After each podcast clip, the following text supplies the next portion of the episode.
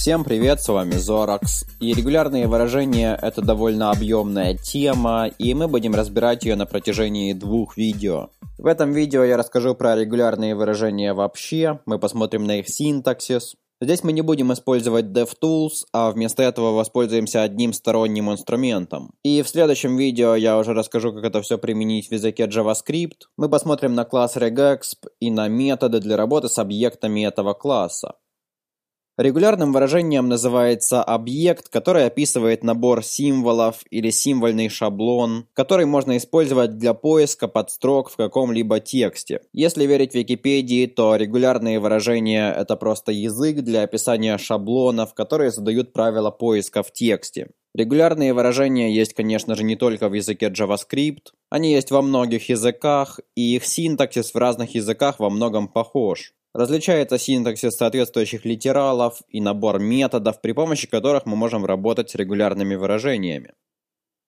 В этом видео мы будем использовать сервис Regexer, ссылка на который я оставлю в описании к видео. И в правом нижнем углу здесь есть ссылка на десктопную версию, которую я в общем и буду использовать в этом видео. Здесь в среднее поле можно вставить любой текст, и когда в верхнее поле мы пропишем регулярное выражение, все, что удалось найти в тексте, будет подсвечено.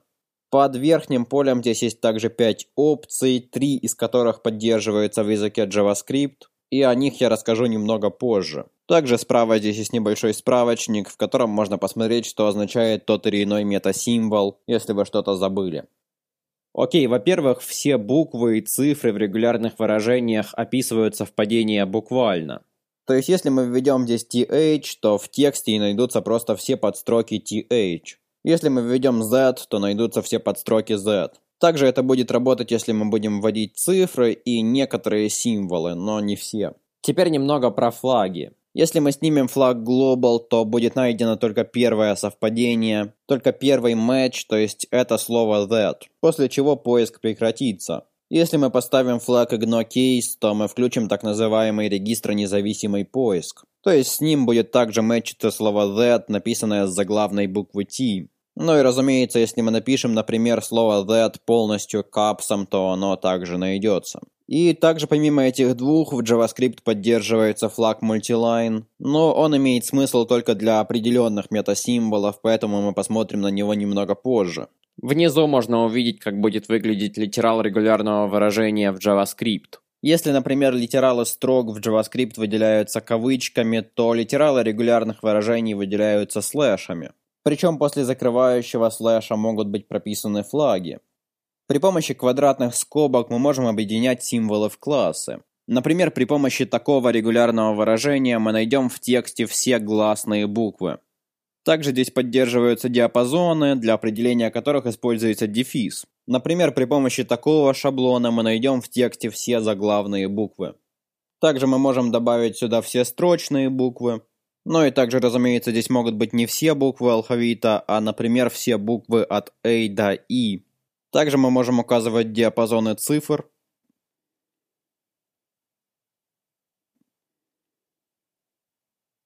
Указав диапазон от 0 до 9, мы найдем все цифры в тексте. И если после открывающей квадратной скобки мы поставим символ степени, то будут найдены все символы, которые не входят в этот класс. То есть символы, которых нет внутри этих квадратных скобок. Так мы нашли в тексте все символы, которые не являются цифрами. Некоторые классы символов используются в регулярных выражениях довольно часто, поэтому для них существуют удобные сокращения. Например, вместо того, чтобы писать диапазон цифр от 0 до 9, мы можем просто написать обратный слэш d, и это будет означать одно и то же. Обратный слэш заглавной d означает любой символ, кроме цифр. Слэш w найдет все символы, которые являются буквами или цифрами. И слэш заглавной w найдет все символы, которые не являются буквами или цифрами. Здесь это пробелы, точки, запятые, дефисы и так далее. Слэш s находит все пустые символы, к которым относятся пробелы, табуляции и переносы строк. И заглавная S, соответственно, находит все символы, которые не являются пустыми символами. Слэш B означает границу слова, Например, если мы хотим найти в тексте все слова «n», то если мы просто введем «n», то мы найдем также просто сочетание букв «an», которые встречаются в других словах. Если же мы введем slash «b», «an», slash «b», то мы найдем только слова «n», то есть артикли «n». Аналогично, если мы хотим найти только те «an», которые не являются началом или концом слова, то мы можем использовать слэш заглавной «b», чтобы показать, что до «n» и после «n» не должно быть границы слова. При этом нашлись только те «an», которые находятся именно в середине слова. Но, например, «an» в слове «anything» не нашлось. Для того, чтобы это исправить, мы можем использовать логическое «или», которое в регулярных выражениях обозначается символом pipe. Так мы ищем либо «an», с которого не начинается слово, либо «an», которым не заканчивается слово. Слово «n» и начинается с букв «an» и заканчивается буквами «an», поэтому такое слово не мэчится. Для того, чтобы увидеть немного более простой пример логического «или», мы можем попробовать найти в тексте либо слово «me», либо слово «and». И для того, чтобы это были на самом деле слова, мы также должны добавить границы при помощи слэш «b». Если у нас в тексте есть слова «gray» через букву «и» и «gray» через букву «a», которые оба обозначают одно и то же, то для того, чтобы найти и то, и другое, мы можем написать либо так, либо так. Скобки здесь ограничивают область действия этого логического «или», но вообще говоря, круглые скобки используются в регулярных выражениях не только для этого. Либо мы можем написать так. Последний вариант самый короткий, но если там будет больше одной буквы, то лучше всего использовать второй вариант. Например, слово «центр» можно написать по-английски по-разному. И для того, чтобы найти оба варианта, можно использовать такое регулярное выражение. Отдельные символы, или точнее говоря, отдельные токены в регулярных выражениях могут быть необязательными. Например, есть два варианта написания на английском слова «цвет», американская и британская. И, допустим, нам надо искать в тексте оба варианта. Конечно, можно было бы просто использовать pipe, то есть написать так, но это можно сделать гораздо проще. Все, что нужно сделать, это поставить после буквы U вопросительный знак, который будет означать, что этот символ не обязателен. Он может там присутствовать, но если его там нет, то ничего страшного. Без него строка все равно будет мэчиться. У вопросительного знака в регулярках есть еще одно назначение, но об этом немного позже. Возвращаясь к классам символов, нужно также сказать про класс, который обозначается всего одним символом – точкой. Точка выделяет любой символ, кроме переносов строк. При этом, если вам нужно найти в тексте сам символ точку, то в регулярном выражении вы должны экранировать ее обратным слэшем. Это касается не только точки, но и вообще любых символов, которые имеют специальное значение в регулярных выражениях. Круглых скобок, квадратных скобок и прочих метасимволов, о которых мы будем говорить дальше. Что касается точки, то если, например, мы хотим найти все сочетания символов, которые начинаются, например, с буквы A и заканчиваются, например, буквой I, между которыми должно идти, скажем, 4 любых символа, то мы можем просто написать здесь 4 точки – но мы, конечно же, можем захотеть, чтобы здесь было не 4 символа, а, например, 20 символов. И прописывать здесь 20 точек было бы глупо, поскольку в регулярных выражениях, разумеется, предусмотрен специальный синтаксис для повторений. Чтобы показать, что этот токен должен повториться ровно 4 раза, нужно прописать после него четверку в фигурных скобках. Также здесь можно прописать два числа через запятую, чтобы сказать, что мы хотим, чтобы этот символ повторялся, например, от 2 до 6 раз. И здесь я хочу обратить ваше внимание на одну очень важную вещь. Обратите внимание на этот матч. После того, как произошел предыдущий матч, мы идем по порядочку и ищем такую букву A, после которой будет от 2 до 6 символов, после которых будет буква I.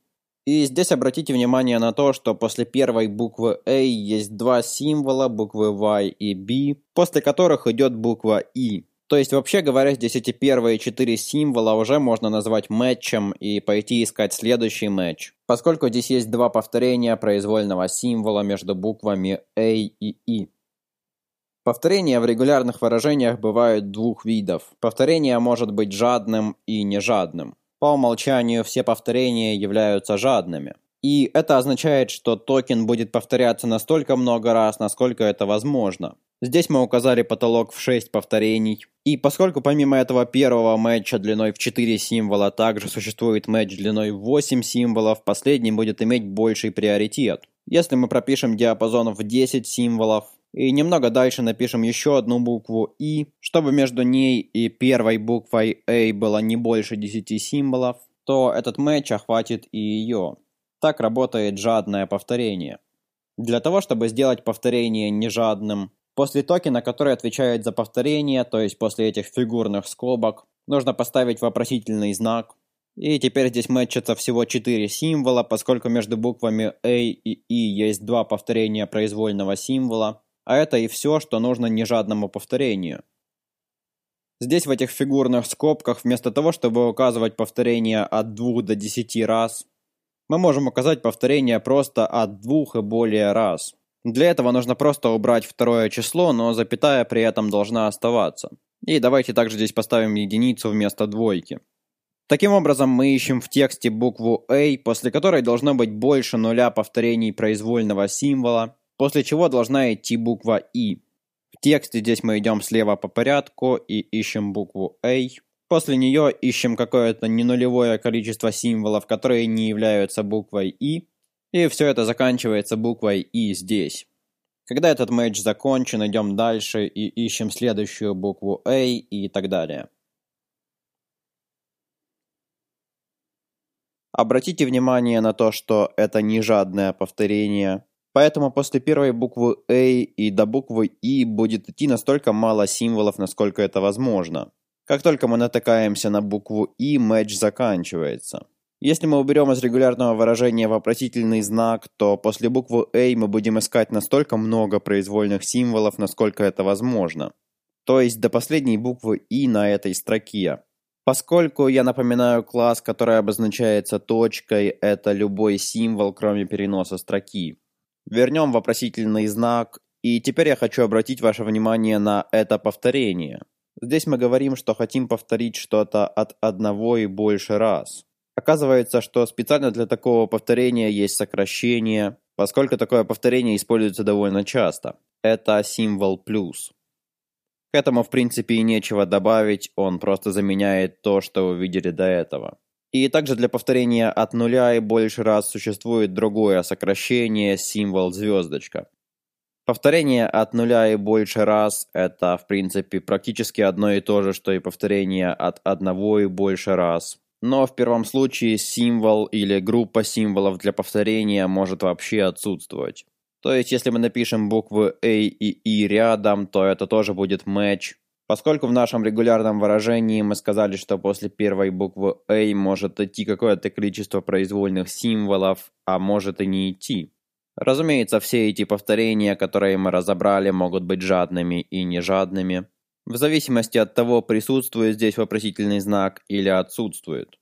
Теперь мы поговорим о некоторых метасимволах, которые позволяют нам указать, где мы хотим искать совпадение. На одну такую штуку мы уже посмотрели, это слэш b для указания границы слова. И самое интересное здесь то, что этот метасимвол не обозначает какой-то реальный символ или последовательность символов, которую нужно замэтчить.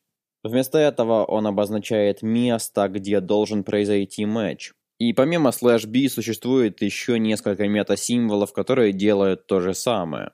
Для этого примера я разделю текст на строки. Помимо границы слова мы также можем указать начало или конец строки.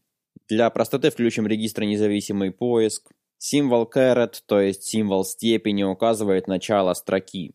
Если мы поставим его перед словом that, то сейчас мы не увидим вообще ничего, Поскольку, когда у нас не стоит флаг Multiline, началом строки считается начало всего нашего текста.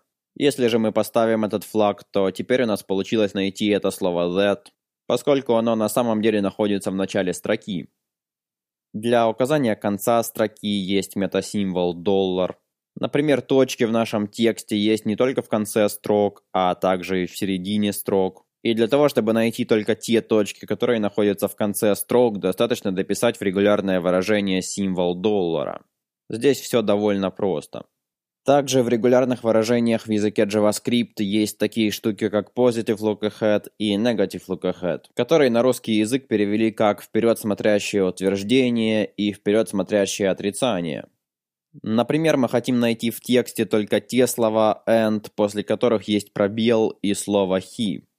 Для этого мы открываем круглые скобки, пишем после открывающей круглой скобки вопросительный знак и равно.